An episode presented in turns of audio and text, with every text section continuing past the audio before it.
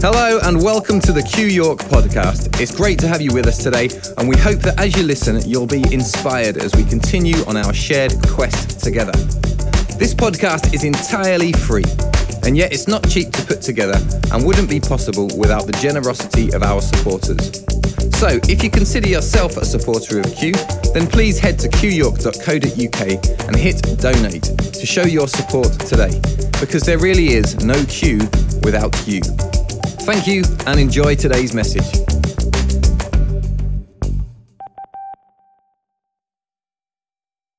Another uh, message down in the Going Beyond Jesus um, conversation. Um, see if we can, I don't know how long it'll take, we've just got some things to share there. Um, also, huge thank you for those who've been visiting Barbara, you know, particularly while we've been away. Um, I know she appreciates it greatly, and she's hoping to be uh, be back in a couple of weeks if possible. So, so that would be nice. We've uh, we've missed her, bless her heart. Um, yeah, and um, don't want to take any time up front to talk about Salt Lake. Some of it is it's just you know an ongoing part of the journey. So if we've got some time at the end, if Chris wants to say anything, that's fine. Um, but as I said to you Saturday, we we certainly had a a very timely weekend, the weekend before last in, in Valley View, Texas, which was great. Had a big turnout of people hungry to hear, which is also nice because um, um, what we are teaching to some people, the hackles go up immediately because, you know, um, they don't like to have their devil messed with or their hell, you know, or their God of judgments, which I mean, it, it fascinates me. I mean, it, it, disappoints me and fascinates me that the very things I would hope there would be a question about, um, so that the masses of humanity might have better hope, is the very thing that the evangelical religious system doesn't want you messing with. And it's like, well, that's, that's a bit odd to me. Uh, but then that's why I can see that, um, that you know, the, the Pharisees, the religious crowd, didn't get on with Jesus too well because uh, he was always messing with that. So anyway, let's just let's just pray. Father, we we're here, you're here, you're in us, you're part of us, we're part of you, uh, inseparably, and uh, just ask that in the fullness of that, that you will um, speak to us, in us, through us, uh, around us, and, and help us to understand some more of, of what is this uh, more beautiful gospel. In Jesus' name. All right, so. Um, this is the third part of the Going Beyond Jesus. I'm not going to reiterate the other stuff. It's all available online. You can go back and listen to it. If you're not sure about anything, you can also come and ask. If you remember, we talked a lot about the, um, the 42nd generation. Now, Matthew 1 talks about 42 generations, but you've reached Jesus in 41. And um, Numbers 33 talks about the children of Israel's journey from where they were stuck to where they were supposed to be. And there's 33 camps. And the 33 camps bring you to the Jordan. Uh, Jesus' life changed at the Jordan. That's when he became the Christ, because Christ means anointed one. That's when the Holy Spirit came on him. And, uh, and so Jesus became the Christ. So we talked about the two, the two generations in one man and um, the fact that actually we, if we are to fully appreciate and understand our, um, our fullest interaction with the divine, then we have to go beyond Jesus, which doesn't make Jesus irrelevant. It doesn't mean that, that what Jesus did wasn't important. It was vitally important, very important, and we'll, we'll again talk a little bit about the equation of Christ and Jesus um, in here. But what it does mean is that. That when you actually get your eyes open, begin to look at Scripture, you realize that actually the conversation is about the Christ. You know, Jesus is part of that journey. So there's something to discover, is the point, something to find, something to experience. So, so tonight, what I'd like to do, just, just um, for however long it takes, um, I'd like to make a series of propositions um, along with my reasons for making them that come out of some of the thinking about about um, about going beyond Jesus and the Christ or the cosmic Christ. Um, so uh, let me start with my first proposition. The first proposition is that all things carry the divine DNA. All things. That's not what I was taught. It's not what I was raised with. I was raised with a separation theology that said everything became separated from God, which, from many, many aspects of reasoning, um, if you think about it, and that is true, then one act of one man at one time in one garden over one piece of fruit was able to so overrule the presence, the expression, the significance, the rule of God, that actually you start to think which was the more powerful, which had the greater leverage, the word that made everything, or this one mistake by one man at one place at one time in the annals of history, which, which was most powerful? You know, because we claim everything was made by him and his word was powerful, but now all of a sudden, all that's disrupted by one act. Now, again, don't, don't misunderstand me by saying that the story of what happened with Adam has no importance or relevance, because it does.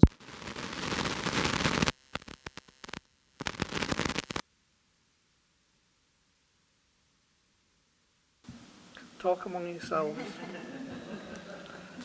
As well take that off if we're not using it. Okay, there we go.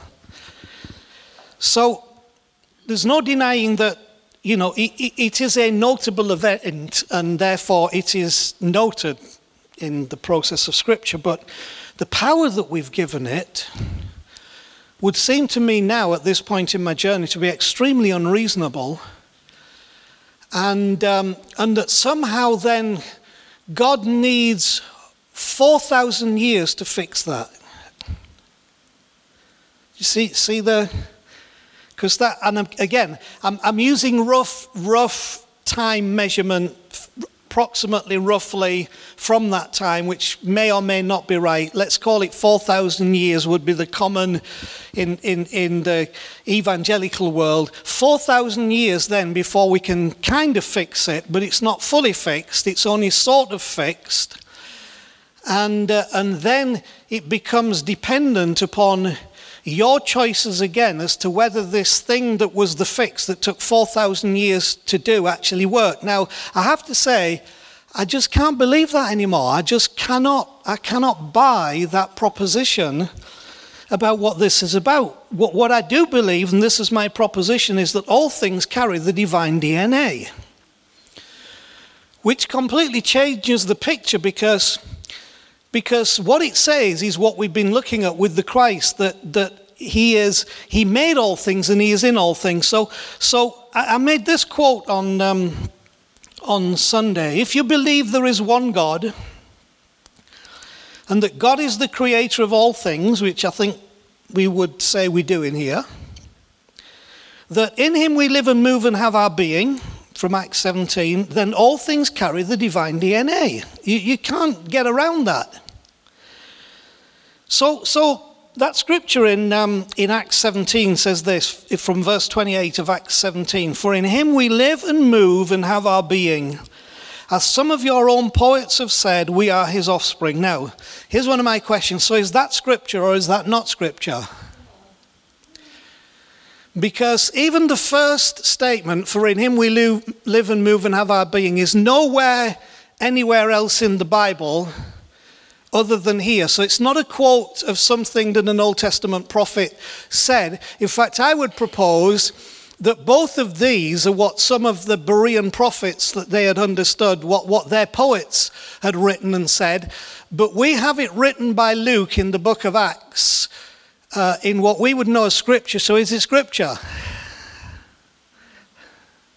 And if it's scripture, why is it scripture? Because God didn't say that. Their poets said that. We know their poets said that. Do you see where I start to question and have some, some reasoning about what we were told about things and how we piece it together? Now, now, because I believe the DNA of God is in all things, I think that's a great statement. I don't care whose poet said it.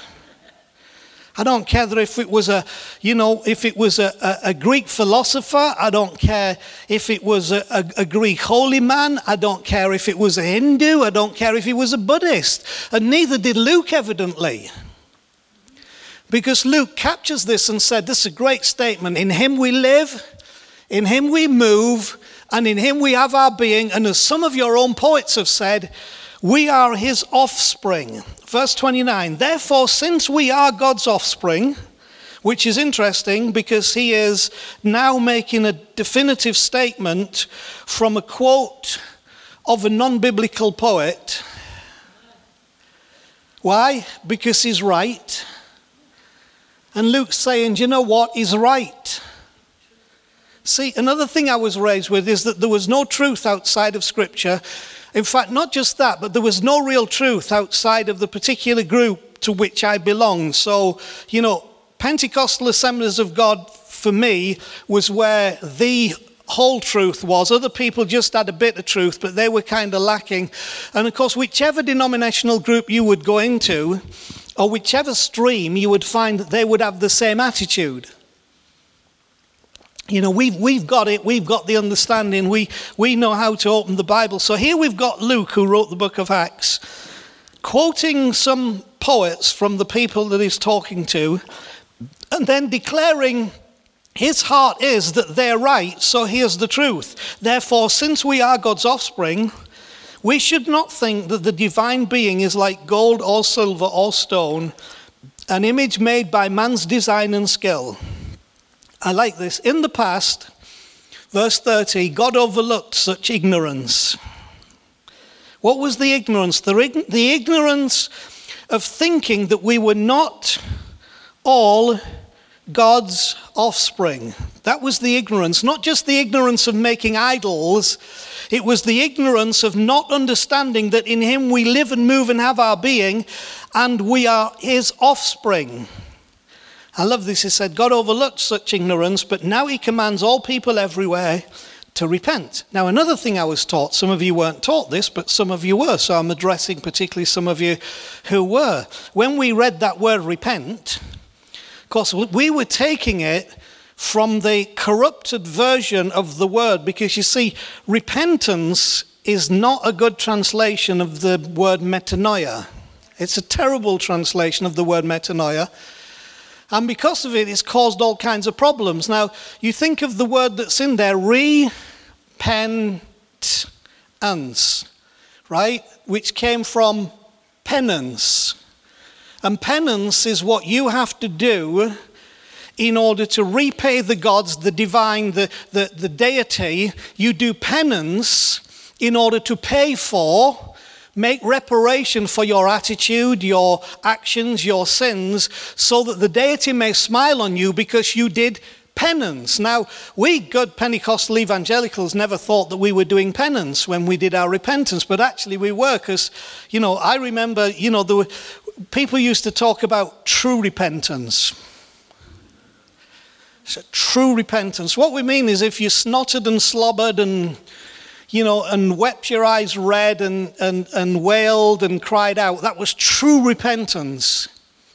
But you see, that was really a penance. It, it, was no different to, to in the Middle Ages and, and, and, late Middle Ages of people flagellating themselves with whips. You know, if I just if I just show that this is causing me pain, then God will accept that I'm I'm unworthy and I'll have to do all this stuff. So so so Paul's not telling us. Uh, uh, um, uh, Luke's not telling us here that we have to snot and slobber and beg and cry He's saying you need to just change your mind. Metanoia is a change of mind. And actually, metanoia is interesting because the two words it's made up from, the repentance, is, is the thought after. Repentance is the thought after. It's the thought that you have after you have encountered something. And he said, when you encounter, what he's really saying, when you encounter that in him we live and move and have our being, and you believe it, you believe that we are his offspring, then, then you think differently, right? You have a thought after that, and the thought after that shouldn't be, oh, I can't believe that. The thought after that should be, that's pretty good, that's amazing. So, we are his offspring. In him we live and move and have our being. So, the point being that all things carry the divine DNA. Now, you know, I'm not going to expand a lot of these. I'm really giving you these these uh, propositions and my reason for making them so you can think a little more about them. One of the things I would say about that first proposition is that um, uh, Genesis 1 and 2 are fascinating to me. They have been for a very long time, and you all know um, that I don't take them to be an attempt to scientifically describe how the world came into being. Um, and I, I, am, I am convinced they, they fit certain models of ancient writings. And uh, if you were a people of note, you had to have your creation story. Right? You were nobody without your story. This is how things came to be.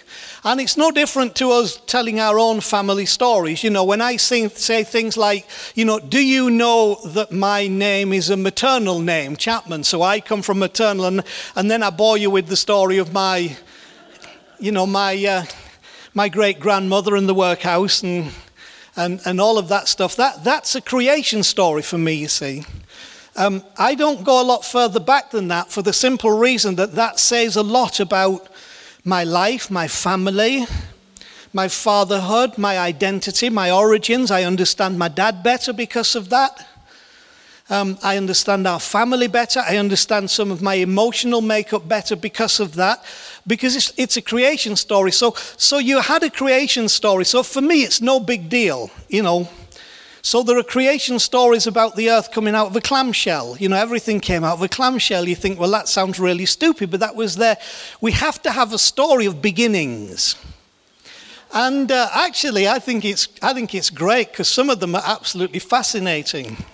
You know, it's a bit like uh, um, Smallfoot, you know, we were all, all, pooped out of the butt of the great ox. Which is, yeah, I love, you know, just. And as you go around the world and as you go through history, you'll see these stories. So, so my point would be it really isn't worth all these big arguments about. The question is, what's the point? What, it, what is that? What are those people trying to say about their existence, about themselves? What are they trying to say about their connection with the divine? Is there in there somewhere of where love comes up, of where they're appreciated, and where they come to a consensus that in him we live and move and have our being, and we are his offspring? Somewhere in there, there is revelation that touches all cultures.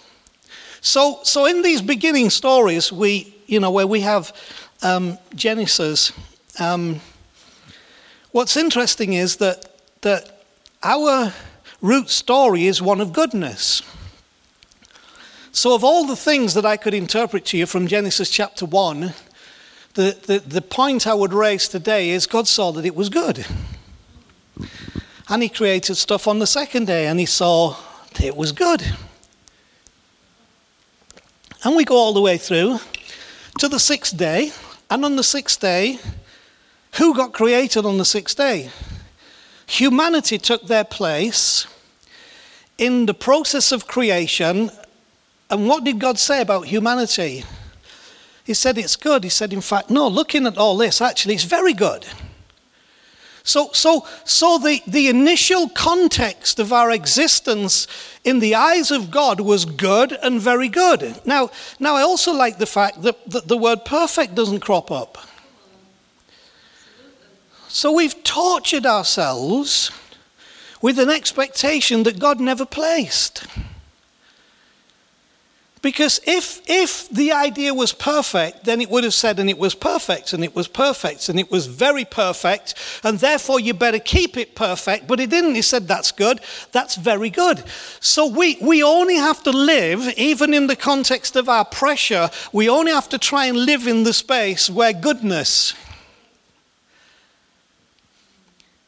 You know, David says, actually, that's something that follows me. He said, goodness, goodness and loving kindness follows me all the days of my life. So I, I just have to let that be what overwhelms me and overruns me. But what we let overrun us is this somehow internal thing that says, God's idea was that I should be perfect and that the, that people should be perfect and everything that happens should be perfect.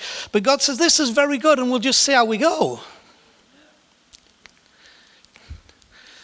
And so Adam in chapter 3 wasn't that's not that's not our story, that's not our beginning.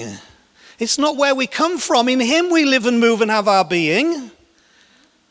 And we are his children. Now, have we been affected by what Adam did? Yeah, we all kind of caught up with, you know, the same kind of difficulties when choices come our way. And we are affected, and there are various things we could say on that. But if we can just get to the premise that if all things carry the divine DNA, then I carry the DNA of God.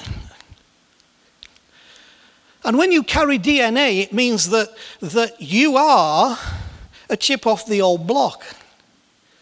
You're not just offspring in the sense of, oh, well, you know, we're kind of God's offspring, but only kind of He saved us and we're kind of here and He's there.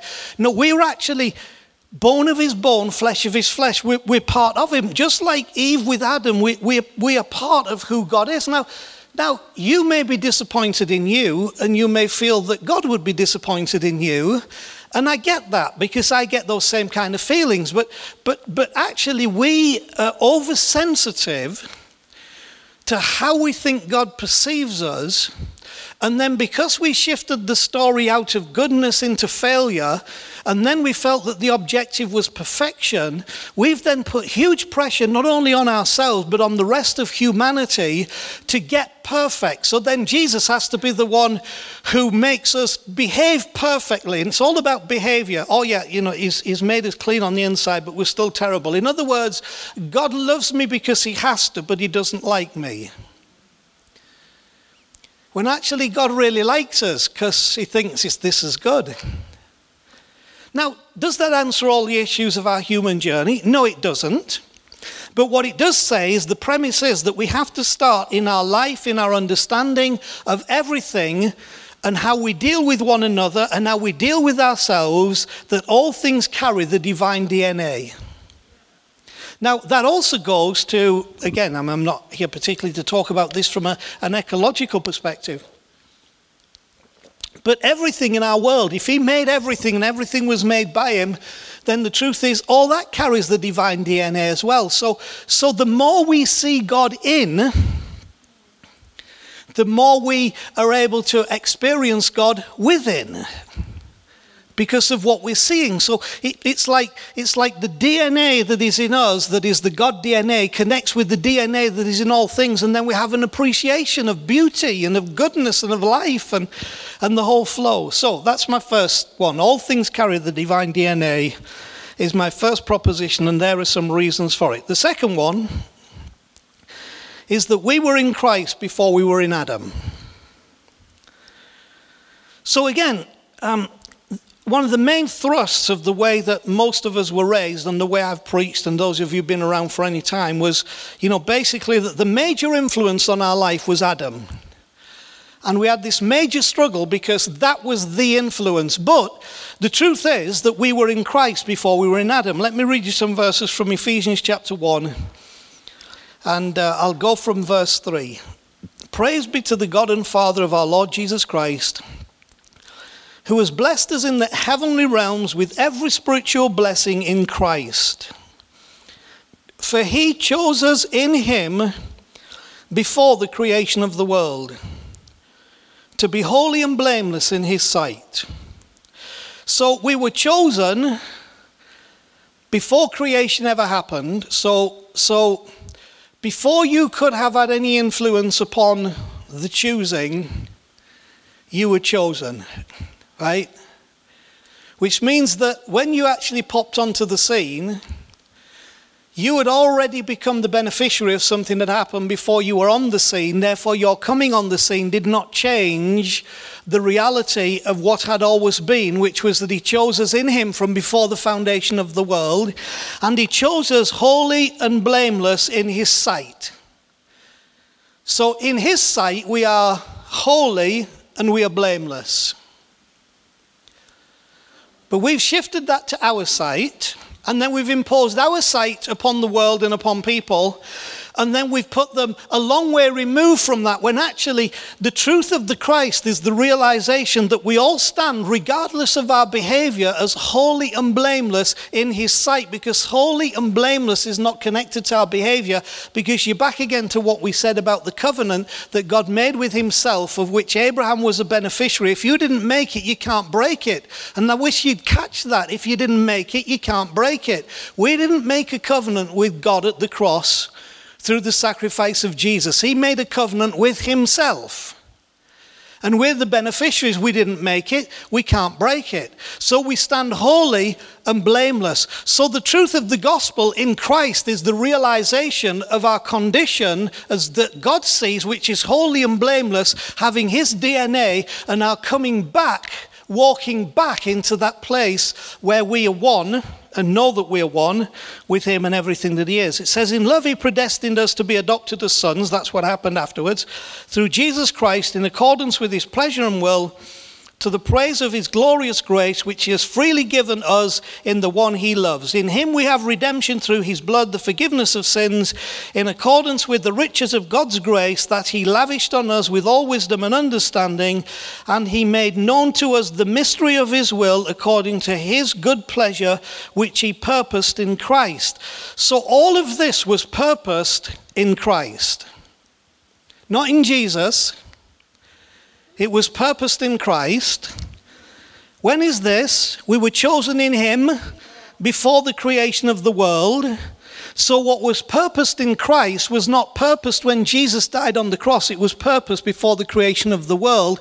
And then that's just the story that's unfolding along with that. But the truth is, we are called to be in Christ, which means that we are beyond, above, separate from, but influenced by what happened in that moment in history. But what has happened to us is much bigger than a sinner saved by grace, which is where we were raised. It's more than that. I'm not a sinner saved by grace. I am a holy, blameless, chosen person with the DNA of the Creator who came through Christ to a realization of who I really am and who I always was from the very beginning, because what happened before Genesis 3 is more powerful than what happened in Genesis 3. If you catch nothing else tonight, catch that. It was more powerful. Stop giving the Genesis 3 fall more power than the creative word of God that comes to us through the Christ. Okay, my third pro- proposal, my third proposition. Jesus is Christ, but Christ is more than Jesus. Now, again, I have to say to you, none of this is diminishing, belittling, dismissing, excluding the preciousness of Jesus and the work of Jesus and what Jesus was and who Jesus was and what Jesus did and how Jesus showed us to live and the things that Jesus said. And the death of Jesus on the cross, which I've told you before, I believe was more to do with covenant than, than cleansing, and the resurrection of, of Jesus. This, this is not undermining or, or replacing that. What it's doing is absorbing that into a bigger story. See, if, if we're not absorbed in the bigger story, I come back to what I said earlier. God's waiting 4,000 years to try and pitch in to do something about the problem that was created by this one man doing one thing in one place all these years ago. And that somehow God somehow manages to squeeze a little spot in there where he can turn up, and then that becomes the, the sole important thing on which everything rests, rather than saying, no, that was part of a bigger picture of the revelation of the Christ, that then the Christ manifested as Jesus, and Jesus was the Christ, but he came as man, called Je- born Jesus, called Christ, and that then the Christ goes beyond just the work of Jesus, because Jesus, the man, the human, is absorbed into the bigger picture of the Christ who was always there and who always will be there. So, so, so Jesus is Christ, but Christ is more than Jesus. The, the way I would put it is this: is Jesus is the incarnate revelation, but Christ is the transcendent reality. Right? So, so the Word made flesh, Jesus, when, when the Word comes as Jesus and Jesus is born and we have the incarnation, Jesus is the incarnate expression of this, but Christ is the transcendent reality. The transcendent means that it transcends more than that. It goes all the way forward, all the way back. It goes all the way up and down and around and across. The, the, the Christ who is in all and is all. Okay, so so let me let me give you my reasoning for that. Colossians 1:17. He is before all things, and in him all things hold together. This is not talking about Jesus, this is talking about Christ. For by him all things were created, things in heaven and on earth, visible and invisible. Isn't that interesting that there are how invisible is invisible and how visible is visible? Because we would say there are things that are visible that are not visible to us because we need a microscope or a telescope. And are they invisible? But, or are we talking invisible about what the Celts would talk about, the, the dimension of, they would call it the unseen. And I think, you know, invisible is a good English word, but, but it, it, says certain things to us. Unseen probably would be a better way of us grasping it. The seen world and the unseen world. Because to some degree, if, if God is spirit, then there is an unseen aspect to the divine presence that is just as real as if it were seen, but we've become so geared to the visible world that we become insensible, insensitive to the invisible. We become insensitive to the unseen that is just as real as the seen. And, you know, there are times when, when you see the unseen. I mean, you know, just one example I would give you is, is the day that I was with my father, just, you know, a day or two before he died. When I saw these, when I saw these two figures come into the room and stand at the end of his bed. And, um, you know, I would say they were tall and they had robes. Now, I don't know if that's because that's how my mind needed to construct them because of what I was feeling, if you see what I mean. You know, it's a bit like, it's a bit like if you were to draw what it is you can't see, how would you draw it? And you say, well, you know, you might think, well, that's a silly question, but actually it isn't. Because that's what imagination is. You know, how many times have you heard a noise and you imagine something, an image, a picture comes to your mind? There's nothing that you can see, but the noise has triggered something, and now you have an image. See what I mean? So it's not that far fetched. So, so that's, how, that's how my mind translated what I was seeing. Now, of course, the point was, and, and many of you, or most of you, have heard this story before. My father at that time was, he was half comaed, half not, you know, with the with the morphine and the medication. But when, when he was lucid the next day, you know, he turned to me and said, said, Hey lad, he said, a strange experience. I think it was yesterday, but these two fellas came in and stood at the end of the bed, one there and one there.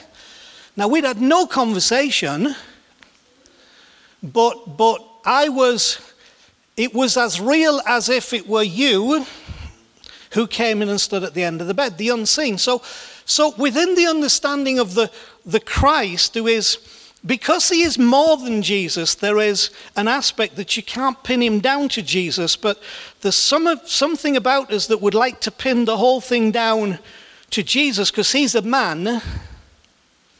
And then we can kind of limit it to the conceivable because now, without realizing it, we've reduced all this to a man. And then, of course, we have the image of, and you know, some of the biblical writers are, are responsible for this, of, you know, the, the, the idea of, uh, of, of God having a long white beard sitting on a throne and being a man, you know, which we've all had that image. And of course, you know, if, if we're from the Caucasian West, he's, he's, he's, he's fair skinned, blue eyed, blonde hair. Um, you know, uh, ridiculous when you think about it, but I understand it's a, an attempt to explain.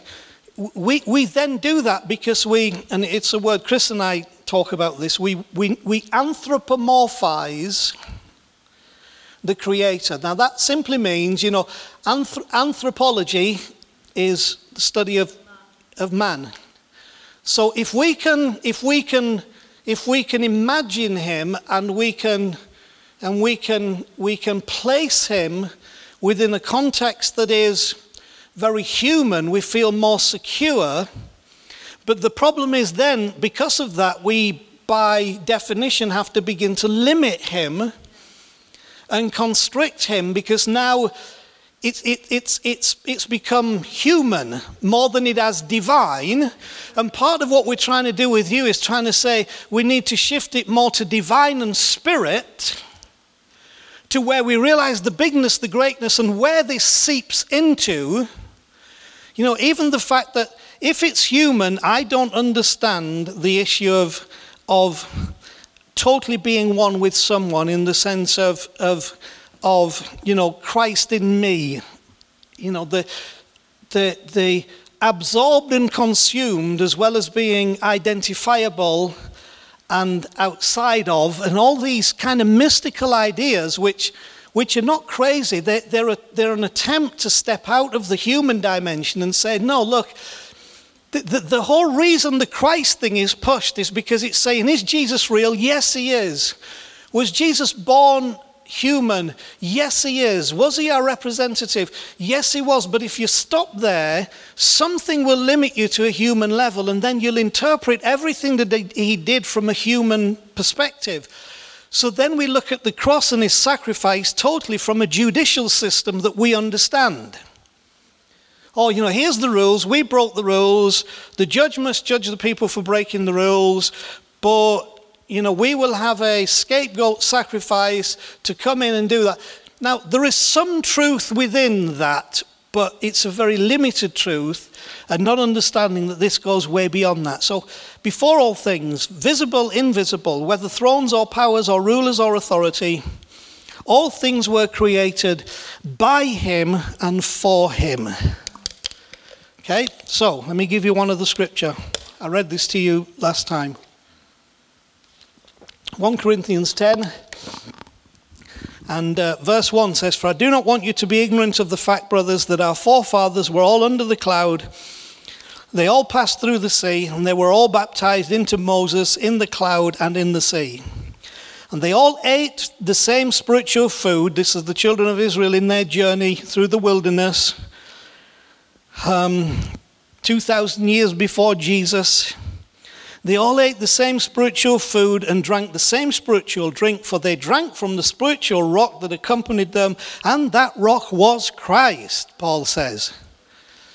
So hang on a minute. We, we didn't get Jesus until 2,000 years ago, but we're being told that, that 2,000 years before that, Christ was with the children of Israel in their journey across the wilderness. So, so Christ has always been and therefore, whatever is in Christ has always been in the world, and whatever expression of Christ that comes through us a certain way through Jesus has never been absent, it's just been experienced in a different way.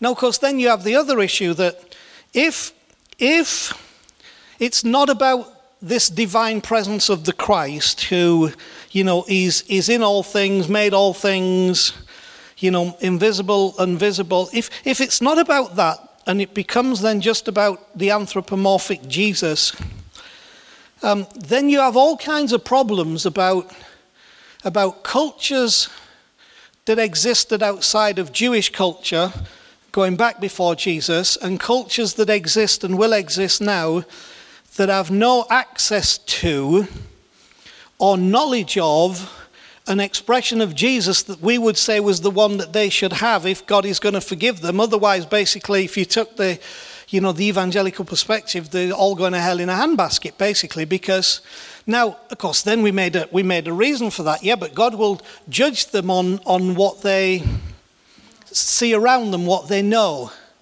So that should stop us sending missionaries.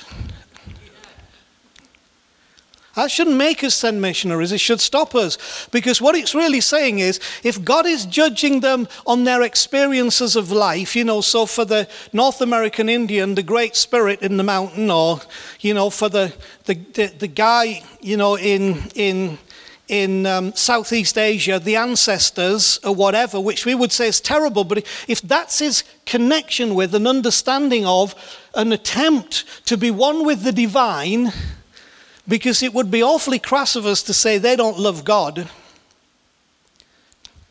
Who are we to say they don't love God? They, they, may be loving God better than you or I to the best of their ability. And I do agree that the goodness of God, the grace of God, the God of Genesis 1 who says this is good and I'm going to be able to take care of this, is able to deal with that. But you see, what we said is if we go and tell them you need to give your heart to Jesus, the moment we've told them that, they're in trouble. Because if they can't contextualize it and understand it now, again, I, am being extreme deliberately, okay? So I'm not, I'm not rubbishing off missionaries and missions because I think there's some precious people who've done wonderful things. I'm giving you an extreme to give you the contrast. That yes, it's wonderful to do that, but it can get really silly if we then contract the world into this small thing that says, if we don't do this and these magic words, because, because it's just about Jesus. It is about Jesus, but Jesus is the Christ, and the Christ was bigger than Jesus. And these people are walking across a desert with no understanding of who Jesus is, but Christ was with them. And when they accepted the miracle of water from the rock, which was the unseen becoming seen, it says they drank from Christ. They had an experience. Do you understand what I'm saying? Might not make sense to you, but So, Jesus is the Christ, but Christ is more than Jesus. Here's my next proposition. Remaining connected to a law based belief may join us with Jesus, but it, never, but it severs us from Christ. Now, let me explain this. What I mean by a law based uh, belief is the one that really is rooted in here's what's right, here's what's wrong. Thou shalt not, right? Commandments and rules and laws. If you break the rules, then you're condemned, and a sacrifice must be made, and a sacrifice must be made for each time you break the rules. Now, again, I'm being broad here, so you know I understand about Christ, the one-time sacrifice for all. I get that, but I'm I'm proposing things to you to think just a little a little further than that. That's what I mean by law based belief. May join us with Jesus because the Jesus we were given was the solution to our law breaking. And so, mostly, we received that Jesus to avoid the penalty of our law breaking. So, in reality, for some of us, might not be true for you, for some of us have realized it was never about love it was about escape. I, I remember, you know, one of the many times of, of uh, as a kid, getting up from bed and shouting my dad from upstairs, um, you know, I want to get saved. Why? Because I don't, I don't want to go to hell, I want to go to heaven. So, so somehow becoming one with the Father wasn't in the equation of my mind. All that was in my mind is I don't want to go to hell, I want to go to heaven. Now, I, I don't know. I don't know whether I loved God. I, I think I did. And I would say that I did, but I don't know whether that's because I was repeating what I was taught that I was supposed to say, because now my sins had been forgiven and I was going to heaven, so I love God, I love Jesus. Um, you know, that's an interesting concept to me now, anyway, you know, but again, I speak from, you know, my personality is a certain type. So some of those things now I, I've had to question that, you know, I, I don't know whether I was in this because I, I saw the wonder of God and Jesus and fell so much in love with that, or whether I thought, hmm, I don't want to finish up in hell forever and ever and ever. I want to go to this heaven place. You understand what I'm saying? And it's actually hard for me in all honesty, to distinguish and say whether, whether my love was genuine or whether it's something I had learned that now you're saved, you love God and you love Jesus. Um, so I don't. Do you understand what I'm saying in that? My my little struggle. Now, please, if you've if you've got an absolute conviction of love for God and Jesus, that it's fantastic. I, in no way, I'm trying to diminish that. But I'm speaking for some others of us who who, who maybe have found that not quite so clear. Now, I, I would say I have more genuine love for, for God now, and I've probably know less what that means than I thought I did then.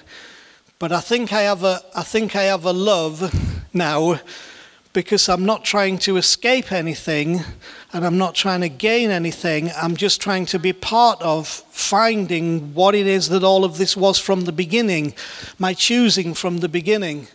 Um, you know, the fact that in him I live and move and have my being, that I'm his offspring and I was predestined to be that before I ever set foot on the planet. So, so wrestling with that, that's why I say remaining connected to a law based belief most often joins us to Jesus because from a law based belief, you need somebody to be the bearer of your wrongdoing. Now, there's nothing wrong with that. And um, I, I could teach from Scripture that Jesus was that. So, nothing wrong with that. We're not getting rid of that.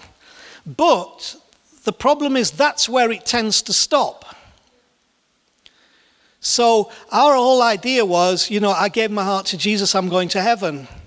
Have you given your heart to Jesus? Are you going to heaven? It was never about the transcendent reality of a Christ that is with us and in us and through us, and it was never about going anywhere or escaping anywhere. It was about the manifested reality of what Jesus said. And Jesus taught this Your kingdom come, your will be done here on earth like it is in heaven. He was calling us to a bigger experience. And I could show you that the most used. Um, expression that Paul had in the New Testament. In fact, he never mentioned the gospel of Jesus, but he mentioned the gospel of Christ. Talked about the gospel of Christ, this gospel. And I talked about the gospel of Jesus Christ, but it was always the Christ element that he was bringing in as the thing. So, so I said that because there's this scripture that, that I think really clar- clarifies my um, suggestion of this, and it's in Galatians chapter 5, but I like this best in the New American Standard Version because it uses a, word that I think it helps me, hopefully helps you. Here's what Galatians 5 says It was for freedom that Christ set us free. So, so the whole thing is freedom. It was for freedom that Christ set us free. Now, I've said before, this is really a, it's a weird statement because, you know, you, you, would, you would just think you would say, Christ sets us free. Or Christ has given us freedom. But he uses this weird statement that says it was for freedom that Christ set us free. Or, or what he's really hinting at is, is you are free because of Christ, but not all are in freedom even though Christ has made you free, you're not all in freedom. So it's a bit like, you know, the, the, the prison doors are open, but you're going to stay sat in the cell. And that's what we tend to do with our humanity. In Christ, the prison doors are open. We're inviting people, come out of your prison. Come out of your Egypt. The prison doors are off. They've been taken off the hinges and, and thrown in the pit, and, and they're not there. Come out of the prison into freedom. It was for freedom that Christ set us free. So there is an obligation upon us to express and, and release freedom. Therefore, keep standing firm. Don't, don't become subject again to a yoke of slavery. Behold, I, Paul, say to you, this must be you know, it's got a behold in there. So, behold, I, Paul, say to you. Now, now it's going to use a picture here, and it's going to be the image because he's, he's talking to a group of people where you've got Jewish influence in a Gentile church. So in Galatia, that's not in, that's not in Judea, Galatia, you've got Jewish influence And the religious Jews are trying to impose upon the free Galatians all the stuff that we've been talking about tonight to bring them out of the freedom that is in Christ, right? And only bring them to the, the place of Jesus where, you know, you just need to realize that, that this, and we've, we've said before, we call this Christianity. We are not Jesuits, we're Christians, okay? But most people who call themselves Christians are actually Jesuits because they've only come as far as Jesus. So, so he says, Behold, I, Paul, say to you that if you receive circumcision, you understand what that is? No need to illustrate, demonstrate. Christ will be of no benefit to you. And I testify again to every man who receives circumcision that he is under obligation to keep the whole law. Or, in other words, there are some things that if we take upon us, it, it, makes us obliged then to live a certain way, which he called living under the law, all the thou shalt and thou shalt nots.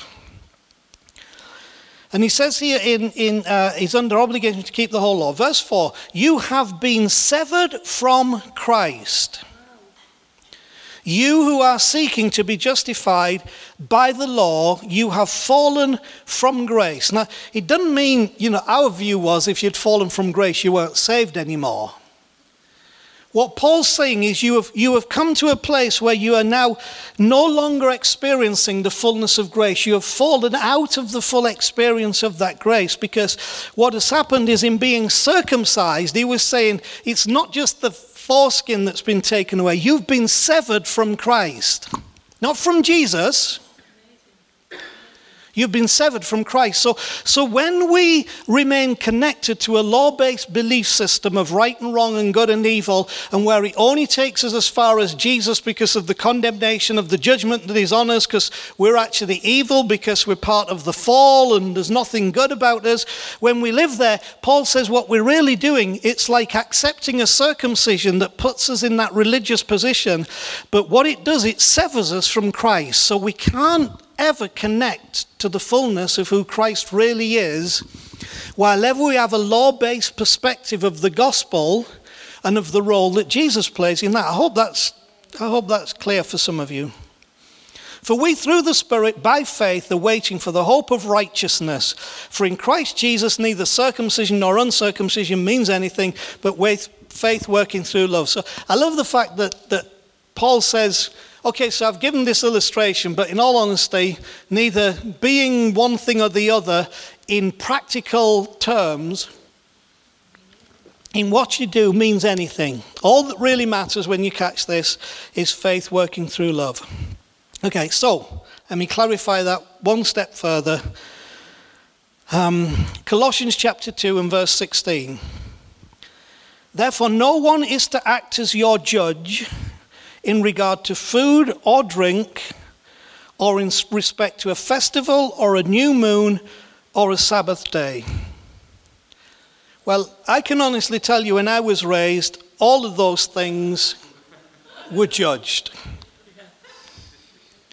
I, I even stopped eating black pudding for, for decades because somebody made it clear to me that, you know, the only instructions that were given from the apostles in Jerusalem was abstain from things, you know, uh, from eating blood and uh, things offered to idols. I didn't have many of those. Um, and sexual immorality. So I, I abstained from black pudding.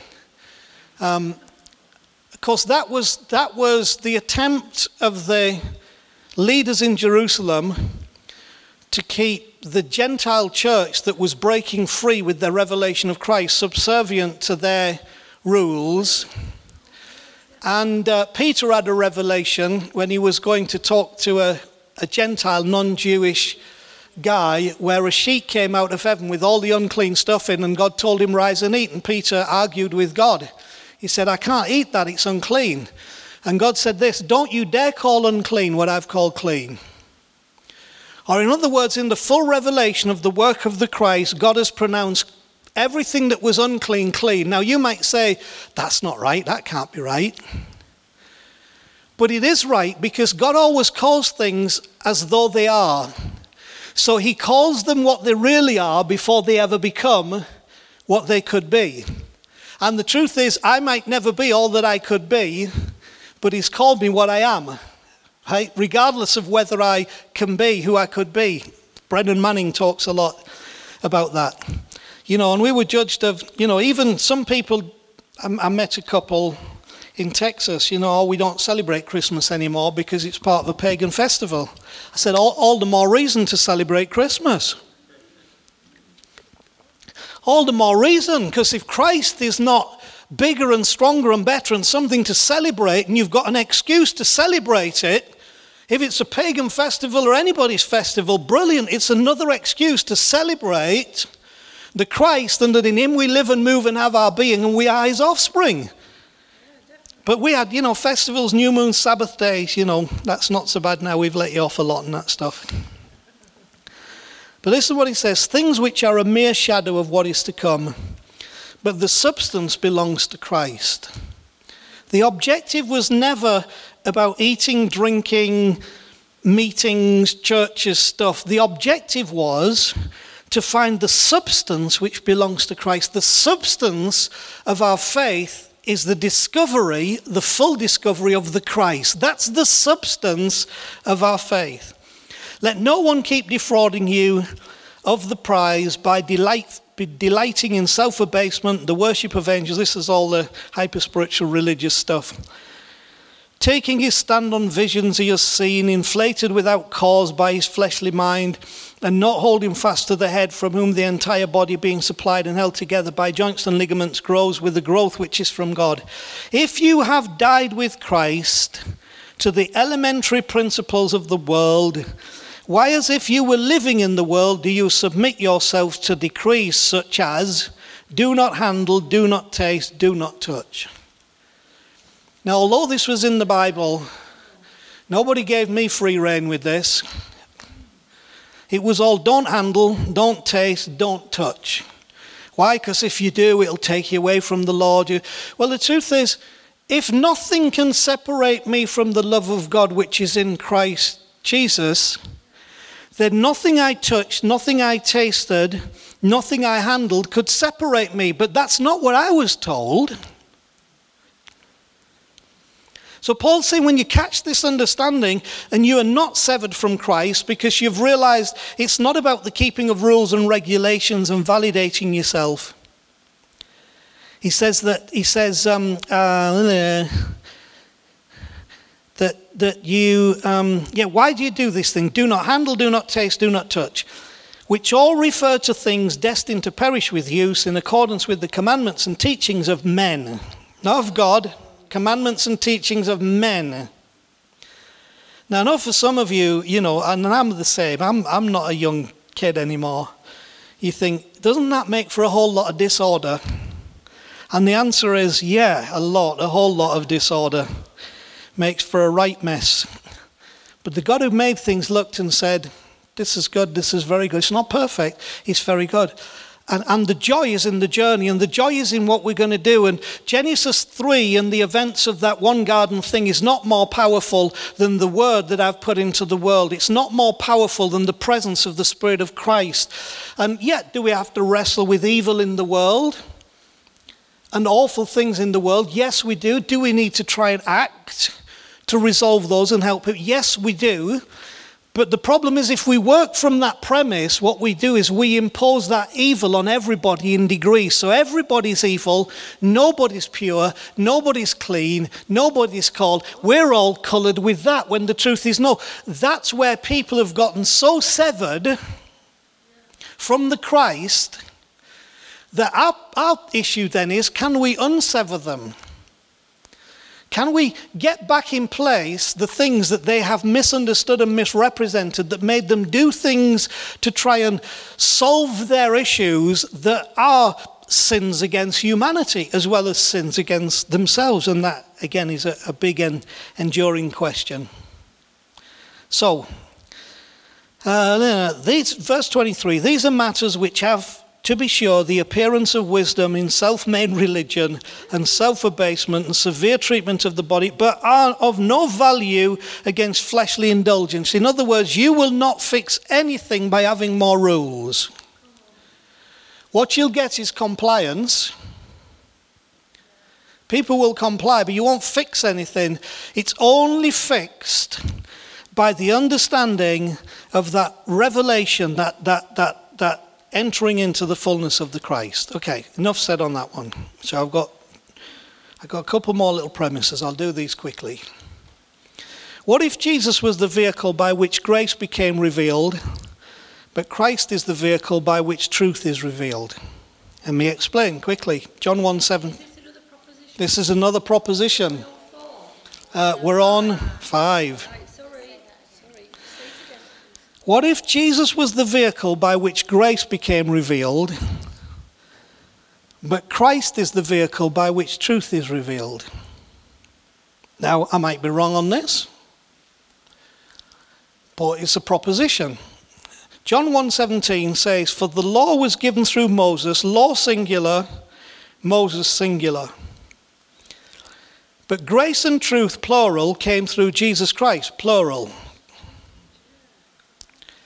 So, the reason I propose that is is it possible then that Jesus was the vehicle by which grace was revealed? But Christ is the vehicle by which truth is revealed. So if we only come to Jesus, all we ever have an understanding of is grace, and therefore, because we've only got an understanding of grace, we only have a concept of sin. And if we only have a concept of sin, we only have a devaluing of ourselves, and we have a problem. We're a root problem.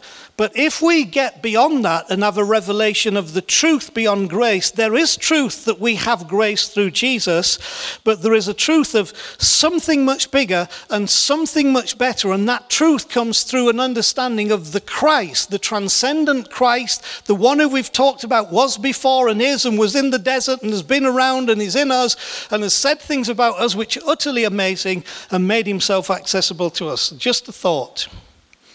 This verse intrigued me in John 9:22 when Jesus' parents took him to the to the synagogue, to the temple, sorry. Here's what it says. His parents said this because they were afraid of the Jews. For already the Jews had decided that anyone who acknowledged that Jesus was the Christ would be put out of the synagogue. That's happened to me and it's happened to Chris. And it's happened to us because we've actually not realizing some of the terminology, we've acknowledged that not just Jesus, but Jesus was the Christ. You get put out of the synagogue because even in the context of how we've understood Christianity, you can get into the evangelical synagogue if you stay at Jesus. But once you start to stretch to what we're talking about, of the transcendent, cosmic, eternal Christ, of bigger and more than, then you get put out of the synagogue. So I just thought I'd encourage you with that. Uh, next, next proposition, nearly done. Christ is the divine reboot for all things.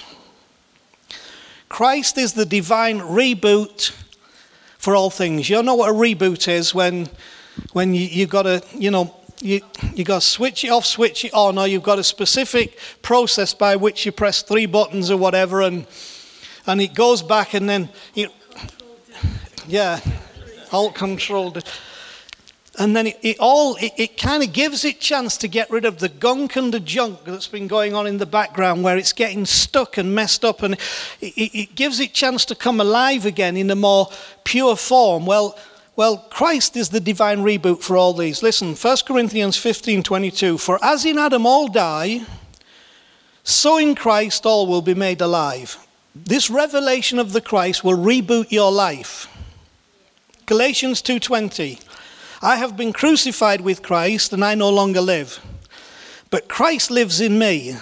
And the life I live in the body I now live by the faith of the son of God who loved me and gave himself for me. It's that divine reboot for all things. Colossians 1 verse 19 For God was pleased to have all his fullness dwell in him. That's Christ and through him to reconcile to himself all things, whether things on earth or things in heaven, by making peace through his blood shed on the cross. Once you were alienated from God and were enemies in your minds, we've talked about this before, because of your behavior.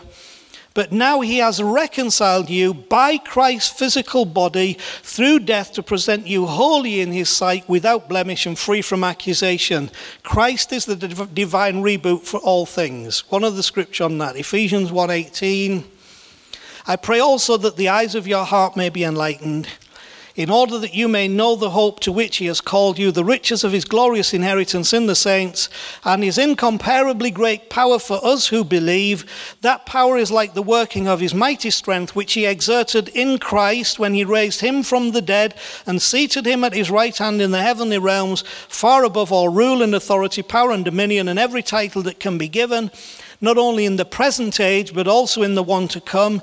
And God placed all things under his feet and appointed him to be the head over everything for the church, which is his body.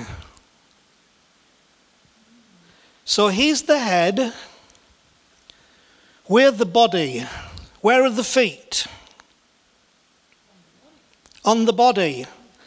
So all things under his feet actually means all things under your feet because he is the head and you are the body and he has placed god has placed all things under his feet. That's under you. Everything is under you. You have a dominion in christ in life. And it says uh, uh, every um, placed all things under his feet appointed him to be head over everything for the church which is his body the fullness of him who fills everything in every way. You're back to the divine DNA in everything. It will cooperate with every human who engages with the fullness of the Christ. Now, you can ask me about miracles, whatever. I don't know. That's something for you to wrestle with, but, but that's what this says. Okay, so here's my last proposition. If the whole earth is full of his glory, which is Isaiah, Isaiah 6, verse 3. It says, The whole earth is full of his glory. And according to Colossians 1 26 27, the mystery kept hidden for ages and generations is Christ in you. Remember, we talked about that. So the mystery that was kept hidden because we couldn't get a full concept of it. The mystery is Christ in you, not Christ in the world, not Jesus born of a virgin. As far as he's concerned, the mystery is not Jesus was born of a virgin. It's not that Jesus lived a sinless life. It's not that Jesus died on the cross. It's not even the mystery that he rose from the dead. He said, The mystery that has been kept hidden, that if you get it, will revolutionize you, is Christ in you. That was the whole point the divine DNA. If you get that, that, that, that, that this thing kept hidden for the generations is Christ in you, the hope of glory, then the world is filled with hope when you manifest the Christ. So if the whole earth is full of his glory, and Christ in you is the hope of glory, the world is filled with hope when you manifest the Christ. So our objective is not living a perfect life. Our objective is manifesting the Christ. And we manifest the Christ when we realize we are one with the Christ because there is a mystery, which is Christ in you, the hope of glory. That, like, you mean all of that is actually already in me? And the answer to that is absolutely. And you're already in it.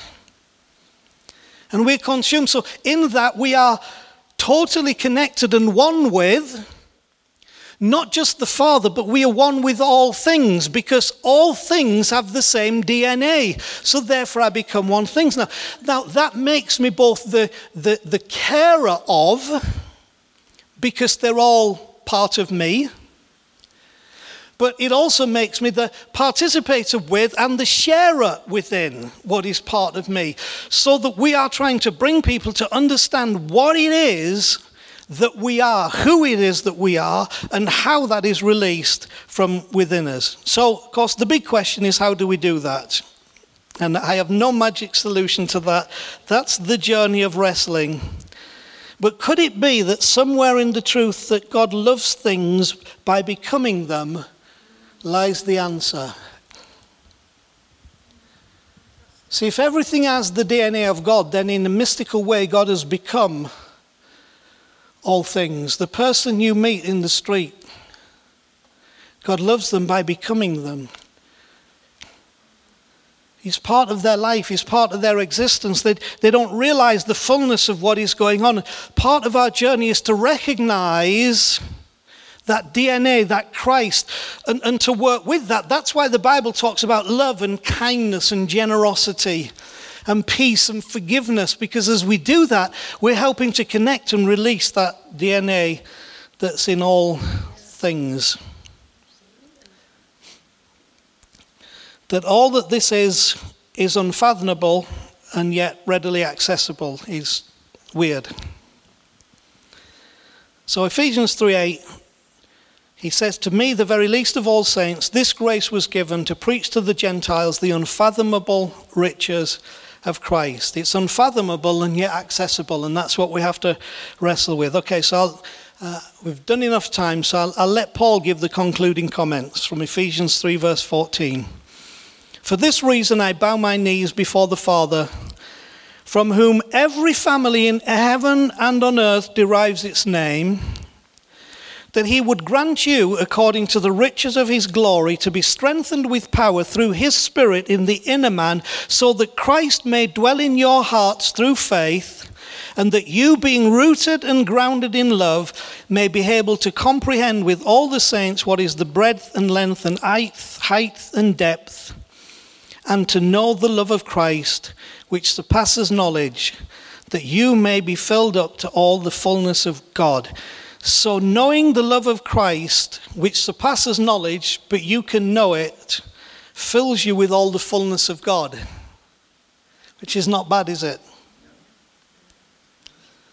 So, that would make Christ the sacred raw material for all things, who is in all things and by whom all things exist, and who is in you, and that that is an infective thing that, that infects our being, our existence, our space, our time, and infects all others as we interrelate with them. So, those are my propositions for tonight. I hope, I hope they've been helpful to take the journey a little further.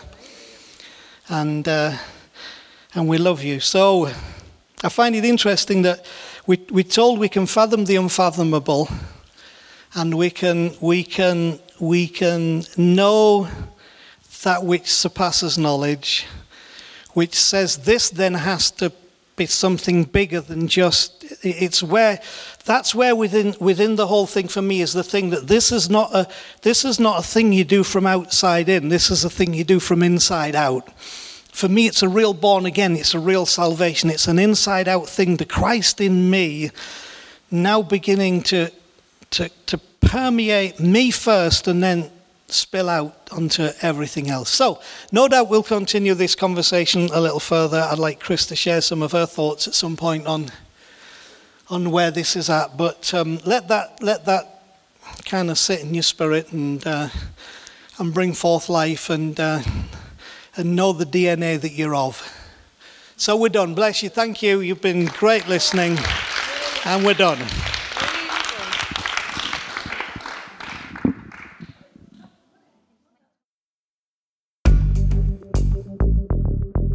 Thanks for listening to another Q York podcast. If you've been inspired by what you've heard today, then why not email us at info at qyork.co.uk and let us know who you are and where you're listening from. We love that you're listening to us and we'd love to hear from you too. Did you know you can also watch all of the talks from Q on our YouTube channel? Just go to youtube.com forward slash Q Church York. We look forward to having you with us again soon. Until then, enjoy the quest.